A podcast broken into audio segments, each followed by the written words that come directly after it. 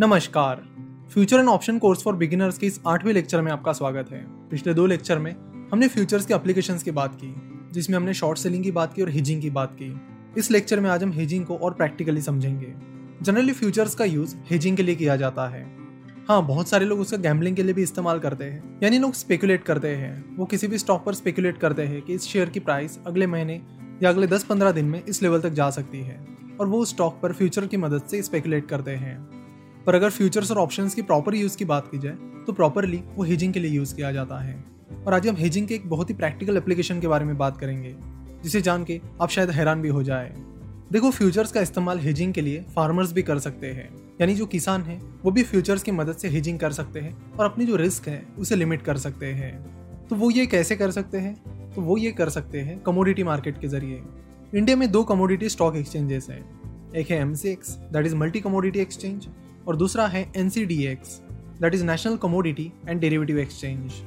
ये दोनों भी कमोडिटी एक्सचेंजेस 2003 में शुरू हुए हैं, जिनके ज़रिए फार्मर्स अलग अलग जो कमोडिटीज़ हैं उन्हें ट्रेड कर सकते हैं। सिर्फ फार्मर्स ही नहीं, लेकिन बाकी कमोडिटीज़ जैसे कि मेटल कमोडिटी, गोल्ड, सिल्वर, इनके भी डेरिवेटिव्स इन कमोडिटी एक्सचेंजेस पर अवेलेबल होते हैं। तो कमोडिटी एक्सचेंजेस पर किसान यानी फार्मर्स कैसे अपना रिस्क हेज कर सकते हैं, इसे समझते हैं। मान लेते हैं कि आप एक कॉटन फार्मर हैं। आपने बस इस साल में कॉटन की फार्मिंग शुरू की है और आपको पता नहीं है कि जब तक आपका कॉटन निकल के आएगा तब कॉटन की प्राइस क्या होगी। पर आपको ये पता है कि पिछले साल आपको कॉटन 19,500 की प्राइस पर बेचा गया था। तो अपना रिस्क हेज करने के लिए आप कॉटन के फ्यूचर्स खरीदने में इंटरेस्टेड हो। आपको लगता है कि पता नहीं इस साल कॉटन के रेट्स क्या रहेंगे। अगर कॉटन का प्रोडक्शन अच्छा खासा हो गया तो कॉटन की प्राइसेस कम होगी, लेकिन अगर किसी वजह से कॉटन का जो प्रोडक्शन है वो बहुत कम हो जाता है तो उसकी प्राइसेस बहुत ज़्यादा बढ़ेगी। इन दोनों में से एग्जैक्टली क्या कंडीशन होगी ये आपको भी नहीं पता है। इसलिए अपना रिस्क लिमिट करने के लिए यानी हेज करने के लिए आप चाहते हो कि अगर मेरा कॉटन 19,500 के आसपास के प्राइस पर भी बेचा जाए तो मेरे लिए वो बहुत सही डील होगी। तो आप देखते हो कि MCX पर यानी मल्टी कमोडिटी एक्सचेंज पर आप कॉटन की ट्रेडिंग कर सकते हो। आप MCX पर देखते हो कि कॉटन के जो फ्यूचर्स कॉन्ट्रैक्ट है उसके अलग अलग प्राइसेस हैं। जैसे जनवरी 2020 के कॉन्ट्रैक्ट के लिए कॉटन की प्राइस 19,600 है, फरवरी 2020 कॉन्ट्रैक्ट की प्राइस 19,900 है, मार्च 2020 कॉन्ट्रैक्ट की प्राइस 20,130 है, अप्रैल कॉन्ट्रैक्ट की प्राइस 20,330 है, मई कॉन्ट्रैक्ट की प्राइस 20,340 है और जून कॉन्ट्रैक्ट की प्राइस 19,600 रुपये है। आप सोच रहे हो कि आपके कॉटन का प्रोडक्शन मई महीने के करीब आ जाएगा। जनरली आता नहीं है इस महीने में, लेकिन अज्यूम करते हैं। तो आप देखते हो कि मई के कॉटन कॉन्ट्रैक्ट की प्राइस 20,340 रुपये चल रही है और आपको लगता है कि ये चीज़ काफ़ी सही है कि ये प्राइस पिछले साल की प्राइस के यानी 19,500 की प्राइस के आसपास है और यहाँ पर आपको 20,340 रुपये की प्राइस भी मिल जाएगी।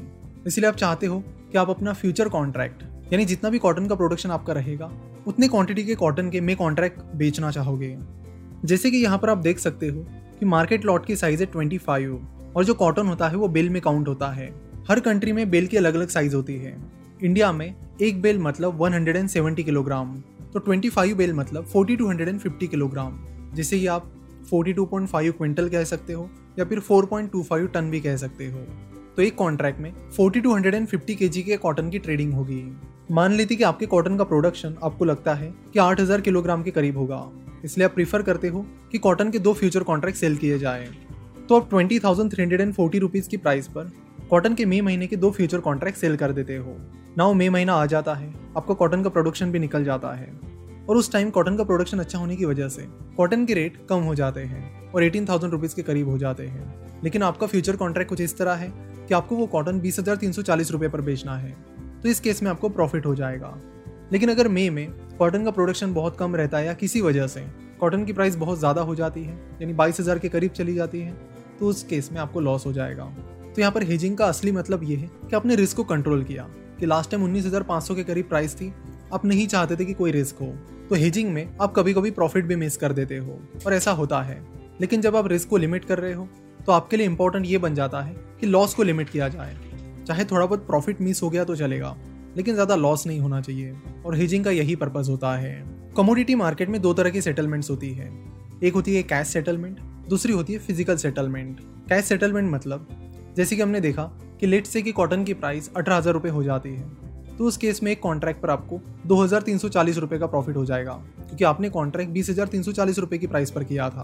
तो ये जो प्रॉफिट है ये आपके अकाउंट में आ जाएगा। लेकिन अगर आप फिजिकल सेटलमेंट करते हो तो आपको अपना कॉटन एक्चुअल में उस कमोडिटी एक्सचेंज के वेयर हाउस में देना पड़ेगा, यानी उस सेलर को देना पड़ेगा। तो हेज करने वाले लोग जनरली कैश सेटलमेंट ही प्रेफर करते हैं। हम देखते हैं कि कई बार इंडिया में कई सारे फार्मर्स अचानक से कमोडिटी प्राइस ऊपर नीचे होने की वजह से सुसाइड कर लेते हैं। तो कमोडिटी फ्यूचर्स का इस तरह से उपयोग करके वो अपने रिस्क को लिमिट कर सकते हैं, यानी जो अननोन रिस्क है जिससे उस कमोडिटी की प्राइस अचानक से बहुत नीचे जा सकती है, उसे वो हेज कर सकते हैं यानी लिमिट कर सकते हैं। फिलहाल कमोडिटी एक्सचेंज पर सारी कमोडिटीज़ अवेलेबल नहीं है, बस कुछ ही कमोडिटीज़ अवेलेबल हैं। हम एक्सपेक्ट करते हैं कि आने वाले टाइम में बाकी कमोडिटीज़ भी यहाँ पर आ जाएगी, ताकि ज़्यादा से ज़्यादा फार्मर्स अपने रिस्क को यहाँ पर लिमिट कर सके। तो आशा करता हूँ कि आपको फ्यूचर कॉन्ट्रैक्ट के जो भी एप्लीकेशंस हैं, यानी प्रैक्टिकल एप्लीकेशंस हैं, वो डिटेल में समझ में आए होंगे। तो आप भी इन चीज़ों को डिटेल में एक्सप्लोर कीजिए और साथ ही अपने आसपास के लोगों को भी इनके बारे में बताइए, ताकि वो भी अपने रिस्क को हेज कर सके, चाहे फिर वो फार्मर हो या फिर और कोई हो। तो नेक्स्ट लेक्चर से हम ऑप्शंस के बारे में बात करेंगे। डेरिवेटिव मार्केट में दो मेन प्रोडक्ट्स हैं, फ्यूचर्स और ऑप्शंस। फ्यूचर्स को हमने समझ लिया, अब हम ऑप्शंस को समझेंगे कि ऑप्शन क्या होते हैं, वो कैसे काम करते हैं और ऑप्शन के प्रैक्टिकल एप्लीकेशंस क्या होते हैं, कैसे आप ऑप्शन की मदद से अपने रिस्क कम कर सकते हो। तो इन सारी चीज़ों के बारे में हम नेक्स्ट लेक्चर में बात करेंगे। आशा करता हूँ कि आपको आज का ये लेक्चर बहुत पसंद आया होगा। वीडियो देखने के लिए और हमसे जुड़े रहने के लिए आपका बहुत बहुत धन्यवाद।